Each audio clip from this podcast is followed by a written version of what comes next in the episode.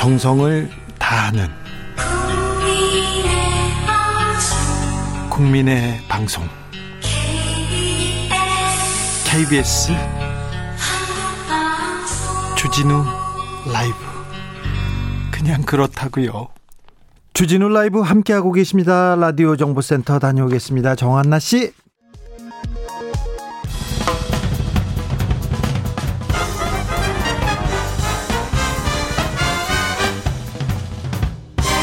훅 인터뷰 모두를 위한 모두를 향한 모두의 궁금증 흑 인터뷰 9월 추석 전에는 재난지원금이 지급될 것 같습니다. 그런데 더불어민주당 의원들은 K방역의 성과는 모든 국민이 함께 애쓴 덕분이라면서 전 국민에게 지급해야 된다 이렇게 주장하고 있는데 어, 정부에선 좀 반대 입장입니다. 어떻게 되는 건지 물어보겠습니다. 이수진 더불어민주당 의원 안녕하세요. 네, 안녕하십니까. 더불어민주당 이수진 국회의원입니다. 네. 어, 고생이 많으십니다.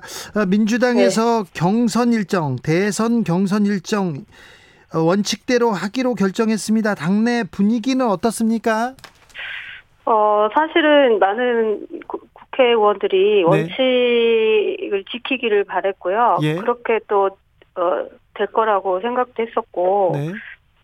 어, 이게 경선이 연기된다고 해서 어, 새로운 뭐 인물이 이렇게 등장을 해서 우리 우리 당의 이제 컨벤션 효과가 네. 클, 클, 클 가능성도 없어 보였기 때문에 어 연기를 하는 게 거의 의미가 없다. 오히려 원칙을 지키고 작년 8월에 특별 당규 정한 대로 그, 어, 그 당시의 정신대로 원칙을 지키는 게 당원들에 대한 신뢰를 얻는 것이다.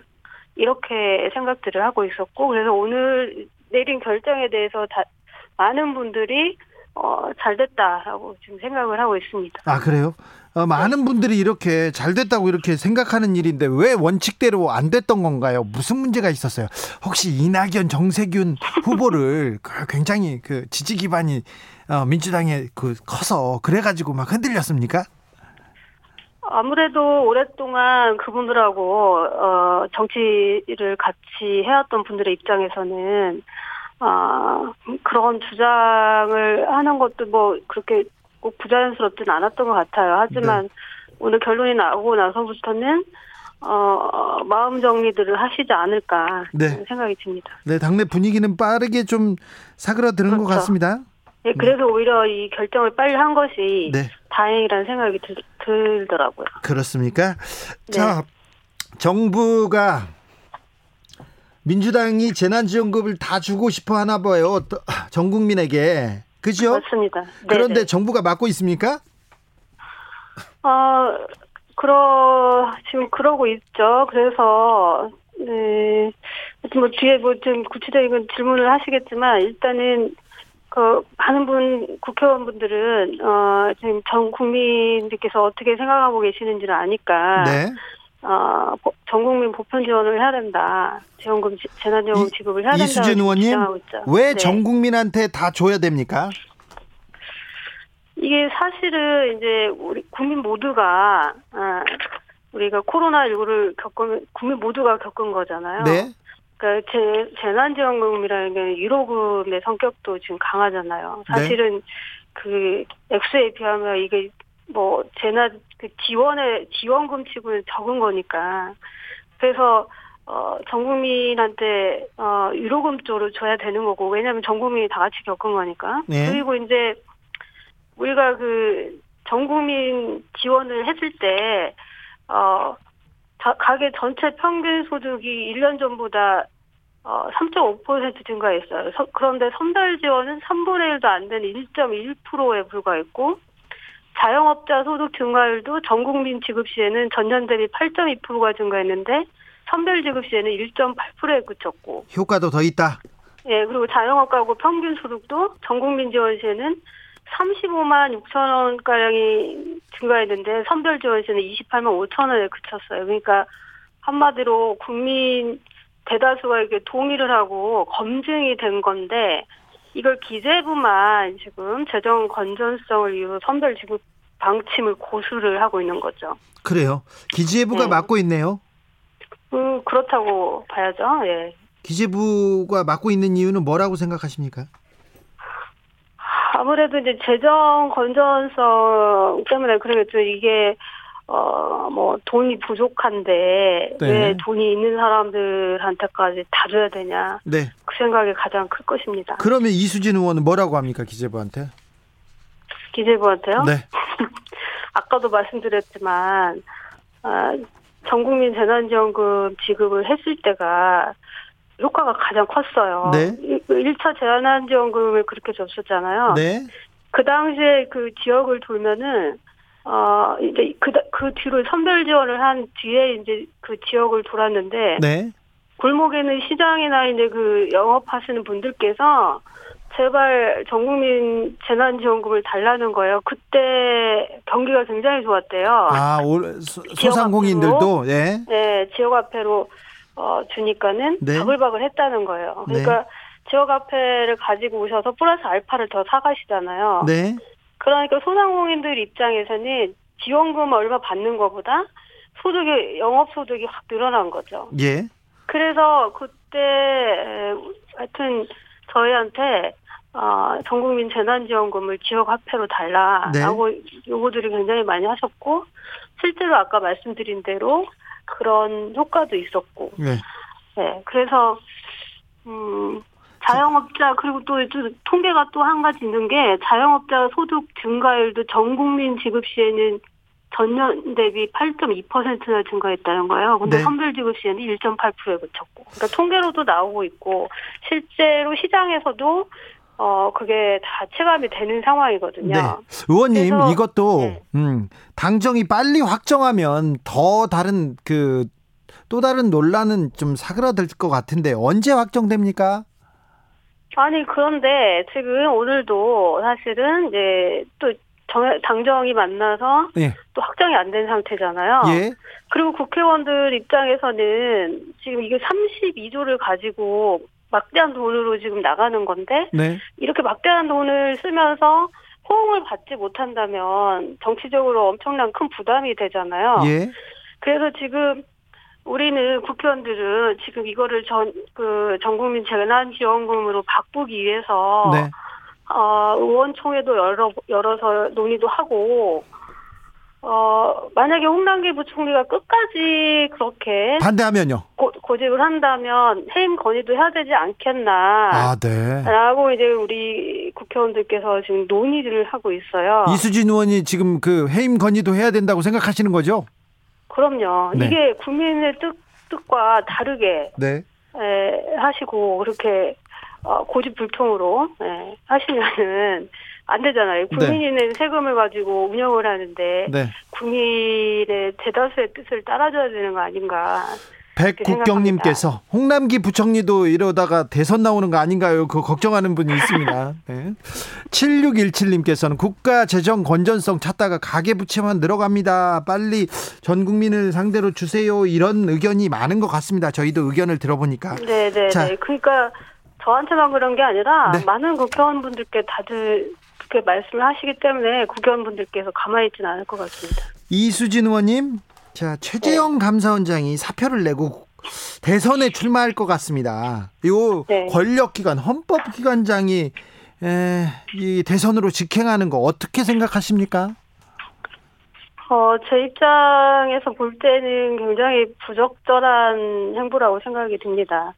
그, 솔직히, 그, 명예로운 퇴직이 훨씬 좋을 텐데, 사퇴하고 정치권에 들어오시면, 어, 굉장히 많은 이변들이 생길 텐데, 예. 어, 그분이 감당을, 어, 지금과 같이 멋진 모습으로 해내실 수 있을지 정말 걱정이 되거든요. 네.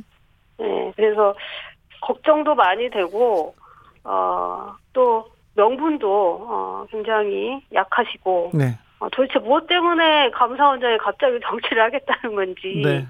예, 명분도 굉장히 약한 상태이기 때문에. 정치권에 들어오면 힘듭니까? 전, 저도 법관하다 들었잖아요. 네. 근데 저는 조직의 개혁을 위해서 거의 10년 동안 네. 운동을 하다 나왔기 때문에 그래도 그 정신이 좀 살아있고 개혁을 하던 어, 습성이 좀 있잖아요. 네. 근데 어느 조직에서 그 잘 나가던 분들, 수장을 했던 분들은 네. 정치권에 나오면은 적응을 대체로 못 하십니다. 아, 그래요? 예. 왜냐하면 다 받아 보고받고 네. 어, 다 의전을 의전을 어, 제대로 받고 있던 분들이잖아요. 네. 그래서 그뭐 그, 귀에 안 좋은 얘기 거의 듣지도 않았을 것이고. 아 그러니까요. 네. 누가 이거... 자기 앞에서 뭐 안 좋은 소리도 안 했을 거 아니에요. 네. 네. 윤석열 전 검찰총장 들으라고 하시는 소린가요? 두 분이 비슷하죠. 그러니까. 그렇습니까? 네. 네. 윤석열 전 총장도 지금 대선 출마 선언이나 대선 행은 좀 부적절하다고 보시는 건가요? 아, 아시는 게 없을 겁니다. 대선에 대해서? 예, 그러니까 대선이라 하면 뭐 다방면에 거의 많은 정책들에 대해서 어 이미 많은 시련을 겪고 시행착오를 거쳐서 네. 어, 자기의 어떤 컨텐츠가 형성이 돼 있어야 되거든요, 지금쯤이면. 네. 근데 그분들한테는 지금 그런 게 거의 없지 않아요? 네. 예, 감사원이나 예를 들면 뭐 검찰활동 얘기 외에는 어, 자기 언어로 되는 하실 수 있는 말들이 거의 없으실 겁니다. 네. 그러면 굉장히 공격을 받고 그때마다 지지율이 굉장히 흔들리겠죠. 네. 네. 최근에 윤석열 전 총장 주변에서 엑스파일 관련 논란 뜨겁지 않습니까? 이 엑스파일 네. 논란 어떻게 보고 계십니까? 핵심은 뭐라고 생각하십니까? 저도 제가 얼핏 얼핏 뭐 들리는 그 내용이 뭐 뭘뭐일 거다라는 이제 얘기들을 들었는데 실제로 그 엑스파일이 존재하느냐를 떠나서 그 내용 안에 있는 일들로 천하 그 장모라는 분이 지금 기소되거나 재판을 받고 있지 않습니까? 네. 그래서 그 윤석열 전 총장의 입장에서는 어 적어도 대선을 준비하시는 분이시기 때문에 그 의혹들에 대해서 어 겸허하고 진정성 있게 어 솔직하게 어그 해명을 하셔야 될 걸로 보는데 보이는데 이제 뭐 정치 공세라 공작이라는 이런 불법 사찰이라고 경 네, 말씀했죠. 사찰 등 그런 네. 말씀들을 하시니까 어 사실 어안이 벙벙한 거죠. 네. 아니 그 거기선 또 이건 불법 사, 찰이다 정치 공작이라고 이렇게 치고 나왔어요. 어안이 벙벙해요? 네. 어 어이가 없죠. 왜요?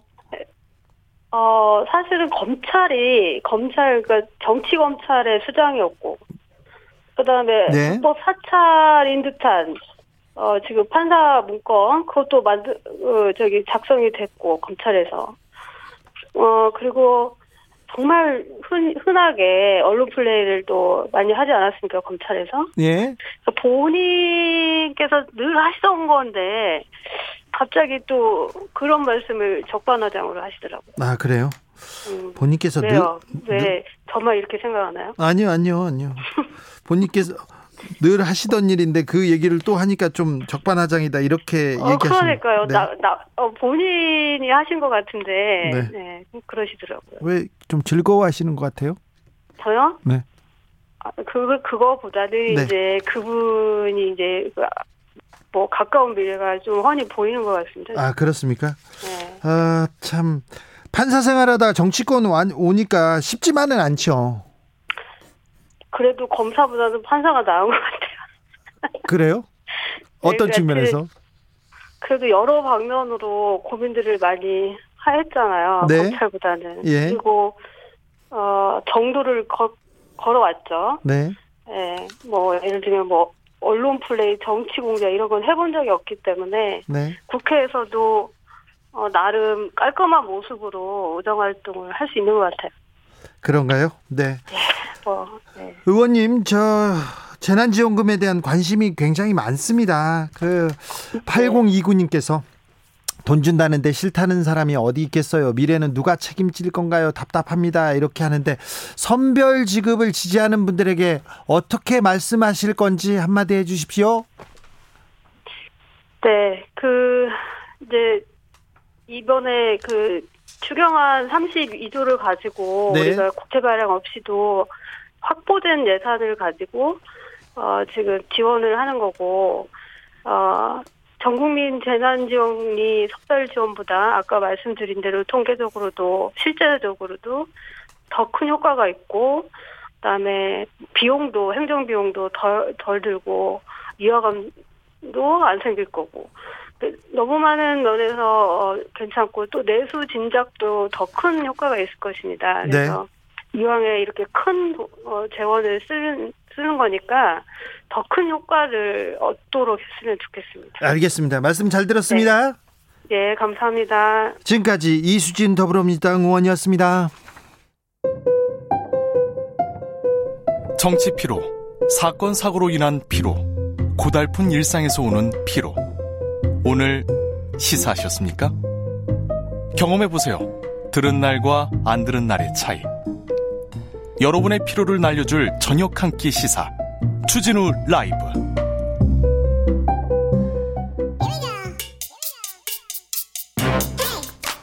뉴스를 향한 진지한 고민.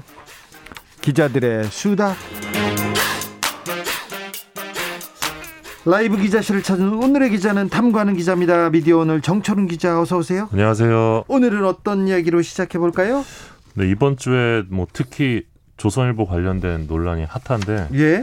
어, 기자들도 이번 사태에 대해서 좀 입장을 냈더라고요. 조선일보, 조선일보 기자들이요? 예. 지금껏 뭐 같은 입장이었지 뭘 또 입장을 내고 그랬네요. 뭐 노보를 통해 입장이 나왔는데요. 뭐라고 했습니까? 뭐 터질 게 터졌다 뭐 예. 이런 반응을 확인을 했습니다. 네. 최근에 그 조국 전 장관 일러스트 논란과 관련해서 이 담당 기자의 부주의를 책망하면서도 이 전면적 디지털 강화를 추진하면서 부실해진 이 데스킹 기능이 어, 이번 사건 배경에 깔려 있다 이런 내부 기자들의 반응을 어, 조선일보 노동조합이 어제 이 노보를 통해 공개를 했는데요. 어, 조선일보 한 기자는 노보를 통해서 이 다들 경악하면서도 왜 이런 일이 생겼는지 짐작하는 바가 있어 터질 게 터졌다고 하더라 이런 말을 했다고 합니다. 네, 터질 게 터졌다. 네. 네, 지금 이 일러스트 관련해서 일단 성매매 유인 강도 사건 관련 소식을 다룬 기사에서 이 조 전 장관 부녀 일러스트가 일단 들어갔고요. 또 이제 문 대통령과 거리두기 사파가 또 하나 있는데 네. 이게 어, 전혀 생뚱맞은 기사에 또 사파가 들어갔습니다. 뭐 네. 산속에서 3천 명 모임 의혹, 인터콥 경찰 고발 뭐 이런 기사들인데 그러니까 거리두기 안 하는 종교 단체를 이렇게 비판하면서 어, 문재인 대통령이 사파를 넣었어요. 네, 그것도 이제 역시 삭제를 하고 사과를 했는데 네. 지금 반복이 된 거죠. 이 부분 관련해서 이제 그 조선일보 해당 기자는 네. 어, 일단 조 전 장관 일러스트의 경우는 관련이 있는 사파인지 인지를 못했다. 어, 뭐 그런 입장이라고 자기 하고요. 기사에 자기 이름을 놓고 쓰는데 무슨 그걸 확인을 못했다는 게 이게 말이 됩니까? 네, 그리고 뭐 노조 조선일보 노조는 이제 뭐 입사 3년 차인 기자가 스스로 판단해 고른 일러스트를 출고하는 과정에서 어, 문제 소지가 있다면 걸러줄 데스킹이 전무했다 이런 비판 의견을 내기도 했습니다. 어, 회사의 대응이 미흡했다 이런 지적도 있었는데요. 네. 조선일보의 또 다른 기자는 어, 조전 장관이 문제 삼기 전에 선제 조치를 했거나 어, 문제 제기 직후 발생 사고 발생 원인에 대한 충분한 설명이 있었다면 회사를 향한 비난이 이렇게 커졌겠느냐 이렇게 밝혔고요. 어, 또 다른 조선일보 기자는 이 사과문이 올라온 뒤에도 주변에서 정말 실수 맞냐 이런 의심 섞인 질문을 많이 하더라. 어, 수습에 나섰을 때는 이미 다들 고의적이었다고 강한 심증을 가진 것 같아 속상했다. 이렇게 밝혔습니다. 속상하다고요? 고의적인 것 같아서 속상하다고요? 아 이건 뭐 시스템 이 데스킹을 잘했어야 되는 시스템 문제라는데 무슨 시스템을 탓합니까? 사람이 문제지. 지금껏 조선일보 기자들이 계속해서 조국 전 장관 관련해서 조롱하고 계속해서 공격하고 그랬지 않습니까? 조선일보 영문판 사설에 문재인 대통령이 어, 북한에 계속 대화를 제의하는 걸 가지고 그 말도 안 되는 그 단어를 씁니다. 단어를 씁니다. 뭐라고 네. 해야 되나? 아부를 떤다가 아니라 거의 왜 문재인 대통령은 이 북한만 보면 왜 이렇게 아무튼 저도 표현하고 싶은데 네, 이 공영 방송에서 표현할 수가 없는 표현이네요. 예, 그래서 아무튼, 비속어인데 네, 네, 제가 네. 그 영어 영어 공부를 사실은 조금 신문과 그리고 네. 약간 잡지를 가지고 보고 했는데 아주 황색 언론에서 쓰는 어. 그리고 남자가 여자한테 저급하게 할 때 그러는 저급한 단어로 썼습니다. 송혁중님께서 아, 조선일보는 지난 20일 날 Why does moon keep sucking up to North Korea 이렇게 얘기를 했습니다. 그러면서 북한에 왜 그렇게 서킹업 이런 얘기를 했었는데 이거는 비속어 중에 굉장히 낮은 수준이거든요. 계속해서 어, 조선일보 영문판, 조선일보 일문판에서도 문재인 대통령 그리고 조국 전 장관 계속 이렇게 비하하고 계속 공격했어요. 이게 무슨 시스템의 문제입니까? 사람의 문제지. 그리고 조선일보의 문제지. 조선일보가 선을 넘었다고 했는데 그 전에도 맨날 그랬어요. 그러니까 문제가 계속 반복이 되고 뭐 왜곡 보도나 오보 이런 것들이 반복이 되다 보니까 이제 실수라고 해명을 해도 사람들이 그거를 고의로 받아들이는 의도가 있는데 무슨 실수예요? 그런 상황까지 온 것 같습니다. 실수가 될 수 없는 부분이지 않습니까? 그 다른 데서 쓴 일러스트를 가져다 썼지 않습니까? 네. 아, 참. 아무튼 그래서 요건 관련해서 또 청와대 국민청원이 최근에 올라왔는데 바로 지금 20만이 넘어서 네, 조선일보 폐간을 해달라. 근데 예. 민간 회사인데 이게 되겠어요? 그리고 조선일보가 바뀌나요? 이런 실수가 한두 번이었으니까 네. 그런데 전혀 바뀌지 않고 정부에서 어떻게 뭐 폐간을 시킬 수는 없죠. 네, 네. 네.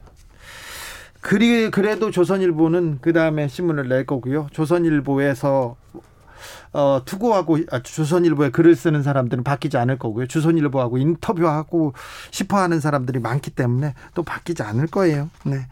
1등 신문 조선일보 이런 신문이 1등 신문입니다. 그 우리 언론의 현실이기도 하고요. 자 다음 어떤 뉴스로 가 볼까요? 예, 어, 영국 로이터 저널리즘 연구소가 이제 매년 디지털 뉴스 리포트 조사 결과를 발표하는데요. 매년 합니다. 예, 한국의 경우는 뉴스 신뢰도에서 매년 꼴찌였습니다. 네. 네. 근데 올해 조사에서 드디어 꼴찌를 벗어났습니다. 좀, 좀 올라왔습니까? 네. 그 뉴스 전반에 대해 신뢰한다는 응답률이 이제 32%로 나타나서 네. 그리스, 필리핀과 함께 공동 38위를 기록을 했습니다. 지금 1, 2위가 어딘지는 모르겠는데 가장 상위권 중에 하나가 포르투갈이 언론이 가장 신뢰를 받는데 포르투갈 언론은 호날두라는 축구 선수 있지 않습니까? 스타 기자 그 스타 기사를 막 쏟아낸대요. 그래가지고 신뢰도가 높다고 그런 얘기도 나왔는데 아무튼 우리는 꼴찌 쪽에서 놀았습니다. 예, 46개국 중에 공동 38위인데요. 네. 어, 신뢰도가 가장 높은 국가는 핀란드였고 네. 가장 낮은 국가는 놀랍게도 미국이었습니다. 네, 미국이요? 그럴 예. 만도 하죠. 네, 미국이 올해 최하위였고요. 한국은 2016년부터 이 재단 한국 언론진흥재단이 이 조사에 참여하고 있는데 매년 이제 최하위권을 기록 하다가 이번은 많이 올랐네요. 예, 무려 11%나 전년 대비 신뢰도가 상승을 했고요. 자, 신뢰도가 높은 매체, 낮은 매체도 이렇게 뽑았습니까? 예, 로이터가 이제 선정한 한국 주요 15개 매체에 대한 신뢰도 조사 결과도 있었는데요. 신뢰도는 저는 믿기가 좀 어려워서 불, 불신도로 갑시다. 불신도. 불신도만 보면 네. 뉴스 불신도는 조선일보가 39.5%로 1위였고요. 2위는 어디입니까? 네, 2위는 37.98%인 TV조선이었습니다. 3위는요? 3위는 동아일보 34.14%, 4위는요? 4위는 33.67%의 중앙일보였고요. 5위는요? 5위는 31.27%인 채널 A였습니다. 여러분은 어떻게 생각하는지 모르겠습니다만은 그 불신도는 어, 우리나라에서 나오는 그 조사하고도 거의 비슷하게 나오는 것 같습니다. 네, 신뢰도 의 경우는 이제 방송사들이 대체로 높은 신뢰도를 보였는데 네. 이거 관련해서는 작년에 이제 예. 코로나19로 그 뉴스에 대한 수요가 굉장히 급증을 했고 아하, 그렇겠네요. 이 과정에서 방송 뉴스가 어느 정도 좀 코로나19 관련된 신뢰 있는 정보를 제공했다. 그 네. 결과 가 아니냐 이런 해석이 있습니다. 아, 그리고 그 해석이 좀 어, 네. 맞는 것 같아요. 그리고 그러한 결과들이 바탕이 돼서 그 이번에 그 뉴스 신뢰도 조사에서도 네. 한국이 좀 신뢰도가 오른 것이 아니냐 이런 분석도 있습니다. 아, 코로나 때문에 뉴스들의 신뢰도, 매체의 신뢰도가 높아졌다. 아, 이건 뭐 사실 뭐 주진우 라이브에서도 그렇고 저희가 뭐 다른 방송에서 그렇고 계속 이제 코로나19 관련된 허위 정보 팩트 체크하고 네네. 그런 작업들을 해왔으니까요. 네. 헛되지 않았던 것 같습니다. 네, 혹시 그 포털 관련된 무슨 얘기도 있었습니까? 아, 예. 한국은 이 네이버 같은 이 검색 엔진 그런 뉴스 수집 사이트를 통해 온라인 뉴스를 이용한다 이렇게 응답한 비율이 72%로 나타났는데요. 이게 다른 나라하고 비교하면 어떻습니까? 예, 세계 최고 수준입니다. 그렇죠. 예. 조사국 그렇죠. 가운데 가장 높은 수준이고요. 예. 반면에 이제 뉴스 사이트에 직접 접속해서 기사를 본다. 이 비율은 어느 정도입니까? 이 비율은 또 최하위입니다. 네. 예. 응답 비율이 한 5% 정도였는데요. 그러니까 5% 예. 어, 국민의 5%만이 진짜 뉴스 사이트에 들어가서 그 사실 그 기사를 찾아본다는 그렇습니다. 거죠. 그렇습니다. 예. 예. 그리고 대다수는 이제 포털을 통해서 예, 기사를 보고 있다고 하고요. 그렇습니다. 또 이제 한국 이용 한국의 뉴스 이용자들의 특징 중에 하나는 이 유튜브를 통해 뉴스를 이용하는 비율이 높게 나타났다는 점. 얼마나 높습니까? 어, 44%로 나타났는데 오. 이 사, 다른 46개국 평균은 29%입니다. 엄청나게 높은 수치죠. 15%나 이제 평균보다 높은 건데. 네. 어, 요 대목은 이제 유튜브에서 등장하는 이 허위 정보, 가짜 뉴스에 대해서 우리나라가 더욱 민감하게 대응해야 된다. 그렇죠. 유튜브를 통해서 뉴스를 접하는 사람들이 있는데 유튜브는 이게 공적인 신뢰가 없는 그런 정보가 마구 돌아다닙니다. 그래서 우리 언론의 책임이 더 크기도 합니다. 맞습니다. 아, 유튜브를 통해서 이렇게 보는 전 전 세계에서 가장 비율이 높았습니다. 예, 그리고 보는. 이제 조금 있으면 대선 국면으로 가는데 네. 또 유튜브에서 엄청나게 많은 또 정보들이 쏟아질 예정이라. 그렇죠. 네. 이거 좀 걱정이 됩니다. 이거 네. 좀 준비를 해야 될 것 같습니다. 네. 언론도 그렇고요. 언론이 신뢰를 지금 잃었어요. 그러니까 조금 더 노력해야 됩니다. 예, 그리고 그 코로나19 관련된 허위 정보 경로로 우려되는 미디어 플랫폼도 조사를 했는데 어, 예. 한, 국의 경우는 유튜브가 가장 높았습니다. 아. 유튜브를 우려하는 답이 34%로 높았고요. 크게 우려됩니다. 예, 다른 나라들의 경우는 페이스북에 대한 우려가 가장 높았는데 아. 우리나라는 유튜브에 대한 우려가 높았습니다. 네. 유튜브에서 허위 정보, 허위 뉴스를 어떻게 할 것인지 우리가 지금 직접 고민하고 좀 답을 내야 될 네, 때가 된 것 같습니다. 그렇습니다. 다음으로는 어떤 이야기 만나볼까요? 예, 제가 계속 이 신문 부스 조작 논란 계속해서 이제 끈질기게 하고 예, 있죠. 쓰고 있는데요. 네. 이제 이젠 거의 끝이 보이고 있습니다. 아, 그렇습니까? 보이고 있고요. 네. 일단 문체부 문화체육관광부에서 ABC 협회 6월 30일까지 그 권고 사항에 대한 이행 조치를 내놔라. 그렇지 않으면 ABC 협회 부수 결과를 정책적 활용 중단하겠다. 그런 입장을 냈는데요. 네. 조금 있으면 이제 기간이 다가옵니다. 네. 그래서 지켜보시면 될 것 같고요. 그리고 이제 부수를 그러면 어떻게 정확히 책정할 거냐 네. 이 관련해서 지금 뭐 김의겸 의원실이나 혹은 뭐 다른 더불어민주당 의원실에서 법안들을 내놓고 있는데 네. 어제 이병훈 더불어민주당 의원이 신문의 정확한 유료부스 파악을 위해 신문에 바코드를 집어넣는 신문법 개정안을 대표 발의했습니다. 예, 예. 어, 그러니까 우리가 보면 모든 상품에 거의 대부분 바코드가 들어가지 않습니까? 네. 근데 종이 신문에는 바코드가 없습니다. 아, 네, 그러네요. 다 네. 잡지에도 있는데 예, 신문에만 없습니다. 예. 네. 다 있는데 시, 종이 신문은 없습니다. 근데 해외의 경우는 이 바코드를 도입해 신문을 유통하는 것이 대다, 대부분이라고 합니다. 네. 그래서 이 법안을 보면 이 신문 사업자가 인쇄물에 적용할 수 있는 이 바코드, 신문 유통 표준 코드를 사용을 해서 신문을 인쇄 배포하고 문체부가 이 바코드를 적용하는 전산 시스템을 통해 산출한 지표로 이 신문 사업 지, 지원과 정부 광고 집행에 활용을 하는 그런 내용을 담은 이 개정안을 내놓은 건데요. 사실 요즘 상품에 바코드가 없는 상품이 어디 있습니까? 예. 그래서 사실 바코드가 들어가면 이 정확히 유통되는 유료 부스가 몇 분지 확인하는 게 가능할 것 같습니다. 네, 근데, 그러네요. 근데 이제 당장 당연히 신문업계 쪽에서는 반대할 가능성이 높은데요. 그렇죠. 앞서서 이제 그 우리나라가 올해부터 신문 구독료 소득 공제가 이뤄지고 있는데 아 그래요? 네. 소득 공제 논의 과정에서 문체부 쪽에서 이제 바코드를 집어넣자고 이야기가 있었어요. 근데 예? 그때 신문 신문 업계에서 강하게 반대를 했거든요. 바코드 넣는 건 절대 안 된다. 네. 그래서 결국 어, 소득공제는 올해 도입되긴 했는데 신문의 바코드는 들어가지 않았습니다. 결국 안 들어갔는데 어, 그러니까 지금 이병훈 의원도 이 신뢰도가 낮은 ABC 자료를 근거로 이 국민의 혈세인 정부 광고 비를 나눠 먹는 이런 패습을 타파하려, 타파하려면 이 신문 유통의 전산 관리가 반드시 필요하다. 그래서 반드시 바코드를 넣어야 된다. 어, 이렇게 주장을 하고 있습니다. 아, 바코드를 넣으면 신문 업계가 완전히 좀 더 달라지기는 할 텐데. 그러니까 바코드가 들어가면 이제 조선일보가 몇 부고 한겨레가 몇 부고 이제 어디서 팔렸고 그렇죠. 알겠죠. 네. 그런데 이게 그러면 신문업계에서 반대할 거예요. 네, 그럴 것 같습니다. 언론이 엄청나게 반대할 겁니다. 네, 네. 또 언론 자유 침해라고 할 것 같습니다. 아니 무조건 언론 자유 침해. 뭐든 잘못하면 야 좀 제대로 보자 이렇게 하면 언론 자유를 침해했다고 합니다. 네, 신문사의 자유로운 경영 활동을 방해하고 뭐 그런 레퍼토리가 있습니다. 네, 네. 말도 안 돼요. 조, 조선일보가 웬만하면 언론 탄압이라고 했을 텐데 이번엔 실수가 명확하니까 말을 못 하고 있는 거예요. 네, 그래서 지금 뭐 그 LA 조선일보인가요? 네. 그거 관련해서는 뭐 징벌적 손해배상제 소송 가야 된다는 이야기도 있던데. 네. 결과가 어떻게 나올지 모르겠지만 한번 소송을 진행해서 판례를 남겨보는 것도 좋을 것 같습니다. 네, 그러게요. 어, 자못 궁금합니다. 어떻게 네. 진행되는지도 지켜보겠습니다. 이661님께서 주 기자님 정치하겠다는 사람 또 대선 나오겠다는 사람도 바코드 좀 넣어줘야 될 것 같아요. 그런 사람들 바코드 좀 찍어가지고 그런 사람들은 좋은 뭐지 헌법기관 권력기관에 좀 예, 안 내 보내게 네, 무슨 의도인지는 알겠습니다만 네. 5383님은 선별지급도 보편지급도 다 일리 일리가 있는 의견이었습니다.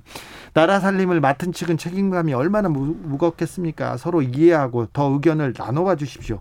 나라와 국민을 위한 충정은 양측 다 같은데 강제 퇴임까지 생각하시는 건 결례가 될 듯합니다. 이렇게 얘기합니다. 지금 당하고 정부하고 열심히 토의하고 있습니다. 열심히 이게 옳다, 이게 그러다 얘기를 하고 있어요. 전에 없던 일이에요. 그, 그 공무원과 그리고 어 당에서 이렇게 그 토론하는 거 그것도 바람직합니다. 그 정부를 위해서 국가를 위해서 이렇게 하는 거 네, 응원합니다. 아무튼 현명한 결론을 내려 주셨으면 합니다. 자, 기자들의 수다 여기서 마칠까요? 미디어 오늘 정철훈 기자 오늘도 감사합니다. 고맙습니다. 교통정보센터 다녀올게요. 임초희 씨.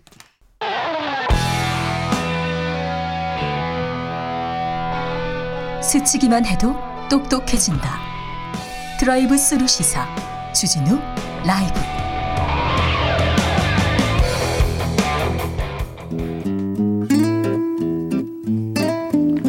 현실에 불이 꺼지고 영화의 막이 오릅니다. 영화보다 더 영화 같은 현실 오늘의 시사 시작합니다. 라이너의 시사회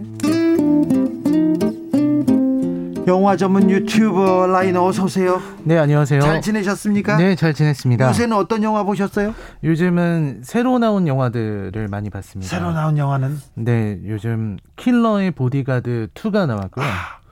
또 그리고 발신 제한이라는 네. 한국 영화 뭐 이런 작품들을 최근에 바로 어제 봤죠. 어떻습니까? 뭐 킬러의 보디가드 2는 좀 가볍게 네. 이 킬러의 보디가드라는 지난 작품이 되게 인기였거든요. 네. 그래서 그거에 재미를 느끼셨던 분들은 재밌게 보실 수 있는데 네. 전작보다 너무 과도하게 욕설이 많이 나오는 부분이라든지 네. 조금 더 가벼워진 분위기가 어쩌면 좀 거부감이 느껴질 수도 있다는 생각이 들었습니다. 네. 제, 제 인상으로는 네. 전작만은 못하다는 아, 네. 생각이 들었고요.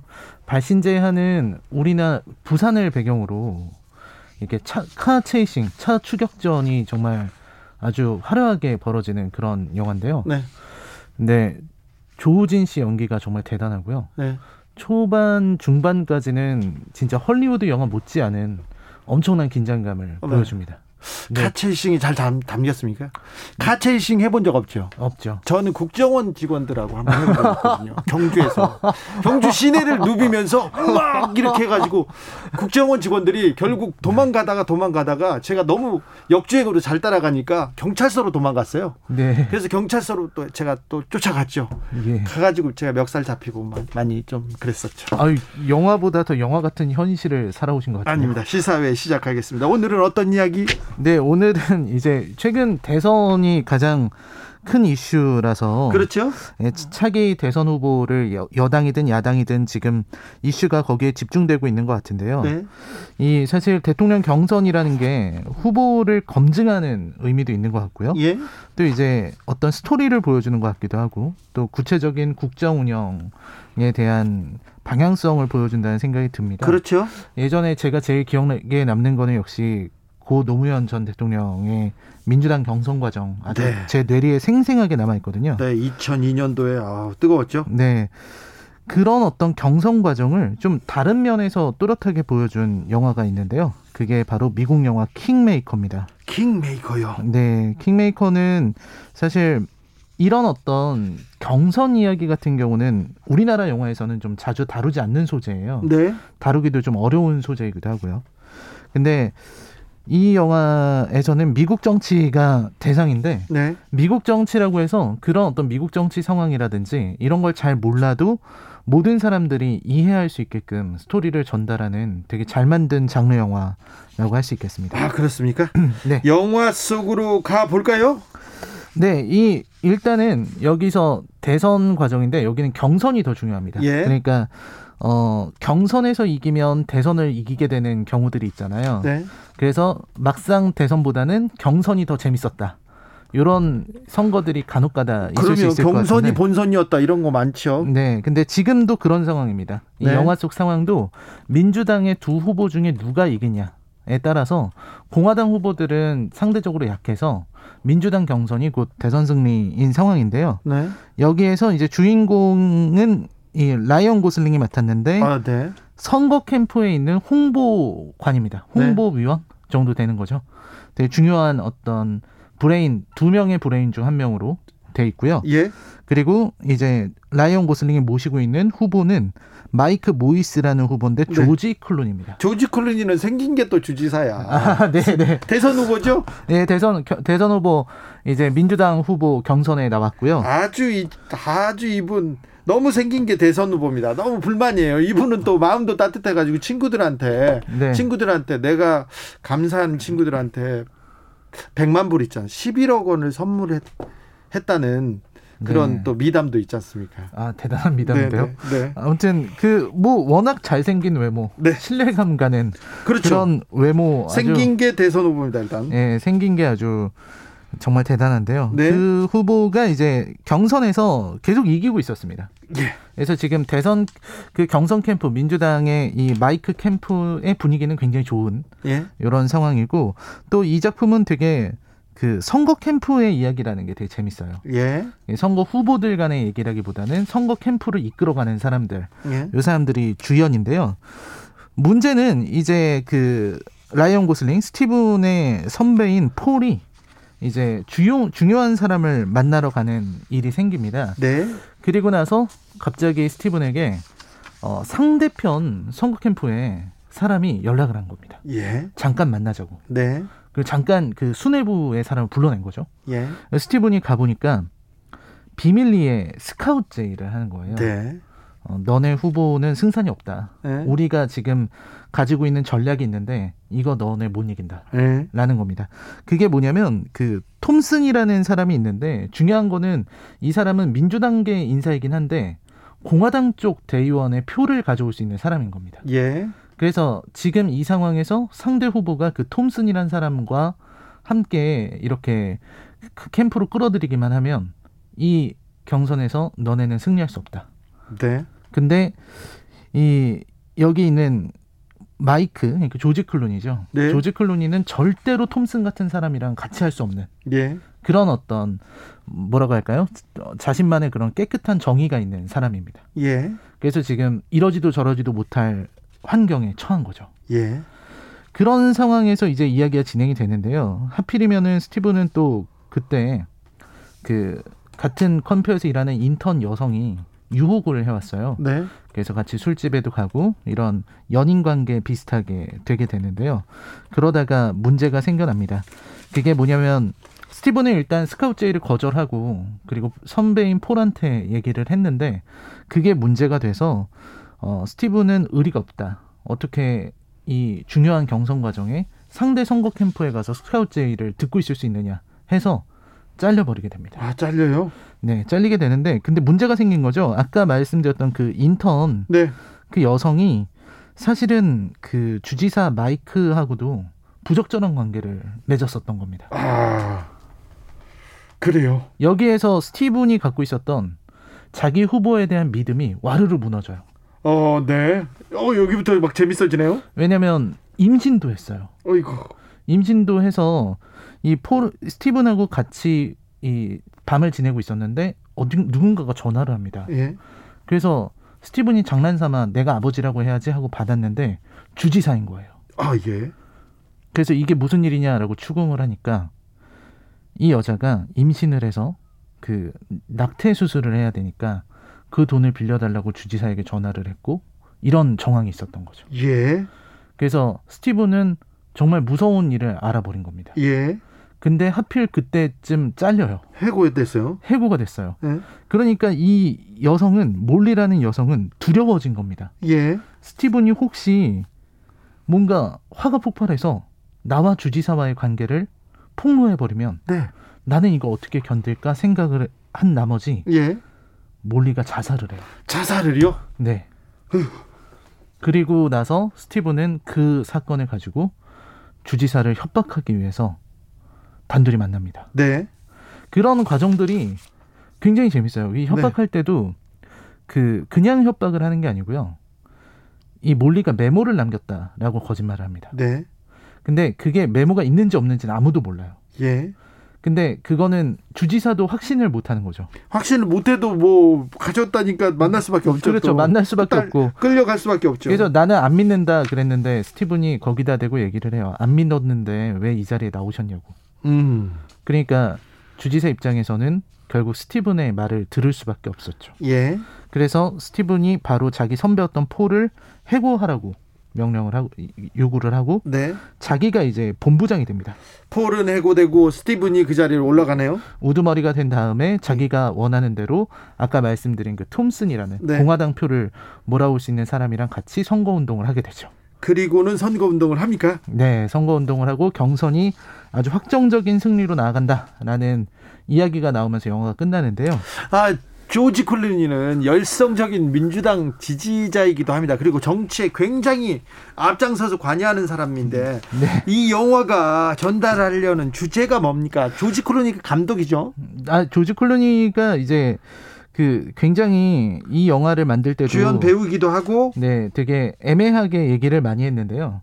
근데 이 영화에서 조지 클루니의 그 역할은 상당한 네. 위선자예요. 위선자요. 네. 네, 그러니까 겉으로 볼 땐 굉장히 정의로운 것 같고 네. 아주 깨끗하다는 인상을 갖고 있지만 뒤로는 인턴과 부적절한 관계를 맺고 네. 낙태를 하라면서 돈을 주는 어, 네. 이런 사람이라는 거예요. 예. 그래서 그런 어떤 위선자 얘기를 보여주면서 이 영화가 주제 전달하려는 주제는 정치가 굉장히 비정하다는 겁니다. 네. 그러니까 이게 사실 이 어떻게 보면은 이 정치 자체가 뭔가 정의의 싸움인 것 같고 진영 싸움인 것 같기도 하지만 저는 또 개개인의 싸움이다 이런 생각이 들거든요. 네. 그래서 우리 진영이 패배해도 나만 살면 돼 라는 사람들이 있잖아요. 네. 근데 여기서 보면 라이언 고슬링이 보여준 모습이 선거 캠프 내에서 내가 어, 우리 진영이 이기든 지든 상관없이 내가 올라가는 게 중요하다. 그 실제로 그래요. 경선 기간에 그러니까 같은 당에서 그 기분이 감정이 상해가지고 더 원수가 되는 경우가 많아요. 네. 상대 큰 적이 이게 경선이잖아요. 예. 한 경선을 끝내고 나서 진짜 본선을 치러야 되는데 경선에서 저 상대 후보가 더 미워요. 상대 지지자가 더 믿고. 네, 그래서 그런 경우 많아요. 그래서 우리나라에서도 되게 우리나라 실제 정치에서도 되게 재미난 상황들이 많았던 걸로 기억을 하는데요. 네. 그런 어떤 비정한 어떤 야수들의 각축장이라는 거죠. 예. 이 정치판이라는 게. 그래서 라이언 고슬링이 처음에는 되게 순진한 모습을 보여줘요. 네. 순진한 눈빛을 갖고 있는데 네. 영화 마지막에 라이언 고슬링은 아예 눈이 다릅니다. 그래요? 완전히 비정한 사람이 돼서 아니 그, 근데 라이언 고슬링은 눈이 아니 순수한데 네. 그렇게 좀 비정하게 또 연기 변신을 합니까? 아, 네. 일단 이 상당히 좀 얼굴과 표정과 행동 자체가 네. 달라집니다. 네. 마지막에 가서는 정말 이런 지옥에서 살아가는 그런 차가운 정치인의 모습이 이런 거구나.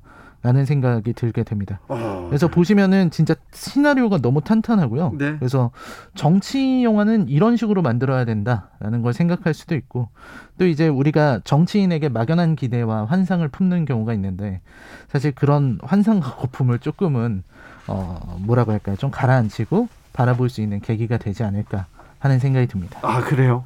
네. 잘 만들었습니까?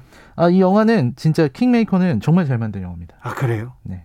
클라라 강님께서 조지 클루니는 잘생기기라도 했지 현실 인물들은 아유 막 그렇습니다. 네.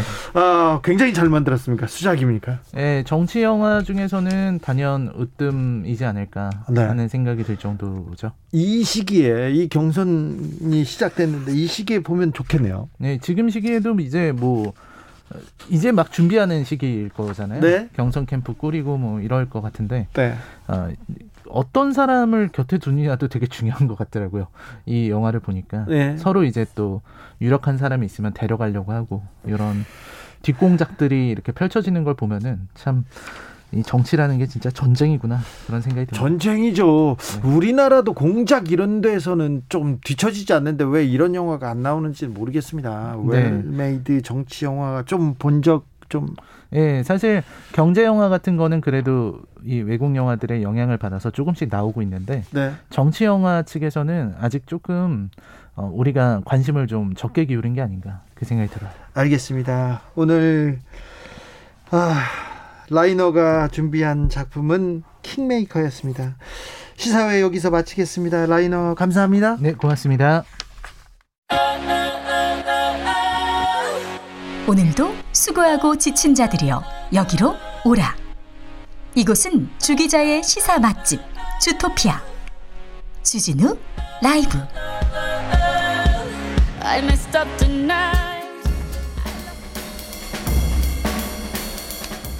느낌 가는 대로 그냥 고른 뉴스 여의도 주필 다 먹은 과자 봉지 딱지 접어 버리지 마세요. 서울신문 기사인데요. 라면이나 과자 먹고 이렇게 돌돌 말아서 딱지를 접어서 이렇게 버리는 분들 있지 않습니까? 그래 많아요. 그런데 이거 딱지가 된 비닐 재활용되지 못한다고 합니다. 재활용품 선별장 가면요. 비닐이 얇고 가벼워 기계에 쑥쑥 빨려 들어가는데 딱지가 되면 무거워서요. 들어가지 않는다고 합니다. 결국 폐기한다고 합니다. 일반 쓰레기가 된다고 합니다. 그러니까 딱지 접어 버리지 마세요. 캐나다 명품 파카 캐나다 구스 내년 말 동물 털 제품 생산 중단 연합뉴스 기사입니다. 캐나다 구스 있어요. 방한용 파카를 주로 파는데 한 벌에 거의 100만 원 정도 가는 아주 고가 명품이고요. 굉장히 그렇습니다. 그런데 이 회사에서 파카 원료로 어, 모자 주변에 이렇게 코요테 털을 사용해 왔는데 사용하지 않겠다고 합니다. 아, 이 회사 측에서는 이 결정으로 한 10% 매출 감소가 예상되지만 그래도 그래도 하겠다고 합니다. 회사가 손해를 감수하고 이렇게 동물 털 제품 생산 중단한다는 거 이거 쉬운 결정이 아닌데요. 그래서 그래도 훌륭한 결정이어서 소개합니다. 물론 거의 깃털은 그 다운 자켓은 생산한다고 합니다. 아무튼 동물 털 생산 중단한다는 캐나다 구스 일단 칭찬합니다. 폭행전과 하나그룹 3남 김동선 도쿄올림픽 대표팀 발탁 논란 한겨레 기사인데요. 2017년에 어떤 일이 있었냐면 술집 종업원을 데려다 여자 종업원이었어요. 막 폭행했고요. 옆에다 막 술잔을 던지고 막 그랬어요. 다른 사람들이 와가지고 말리니까 내가 누군지 알아 그러면서 이렇게 막 난동을 피워가지고 1심에서 징역 8개월 집행유예 2년 사회봉사활동 80시간을 선도 선고받은 김동선 한화호텔 앤드 리조트 상무가 아, 2020년 도쿄올림픽 마장마술 대표팀에 출전한다고 합니다. 큰 폭행 사건이었는데 다른 비슷한 사건으로는 영구 제명되고 선수 자격 박탈되는데 자격 정지되는데 김동선 하나그룹 김승현 회장의 아들 김동선 씨는 국가대표로 출 도쿄올림픽에 출전한다고 합니다. 조금 이거 이거 어, 잣대가 어떻게 된 거지 좀 이상하지 그런 생각도 있어요.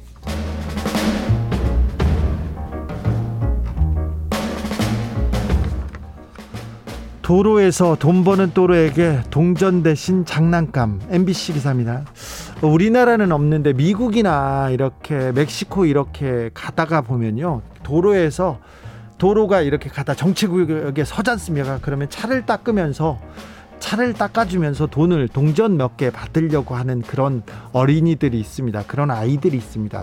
멕시코에서 이런 일이 있었어요. 도로에서 차를 닦아서 돈을 버는 또래를 봤는데 뒤에 타고 있던 아이가 어? 내 또래잖아요. 그러니까 허름한 옷차림을 옷차림으로 차를 닦는 어린이에게 내가 자, 제일 아끼는 거야 하면서 장난감 굴착기를 이렇게 건넵니다.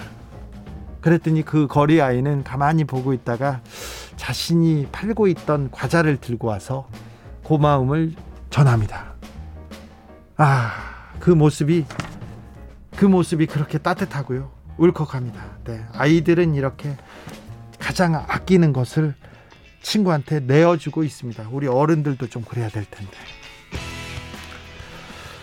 4166님께서는 저 비닐 딱지 접어버렸는데 죄송해요. 이제부터 펴서 보낼, 버릴게요. 딱지 접으면 안 됩니다. 5405님께서는 어, 딱지 접기 말자는 기사 보고 깜짝 놀랐습니다. 저는 10년 넘게 쓰레기통을 여유롭게 쓰기 위해서 매번 접었거든요. 습관이 무서운지 어찌할지 이제부터 안 버리면 됩니다. 어, 접어서 버리면 안 됩니다. 그러면 재활용 못하고 일반 쓰레기가 된다고 합니다. 서태지의 Take 5 들으면서 저는 금요일 주진우 라이브 마무리하겠습니다. 저는 내일 오후 5시 5분에 주진우 라이브 스페셜로 돌아옵니다. 아름다운 주말 되십시오. 지금까지 주, 주진우였습니다.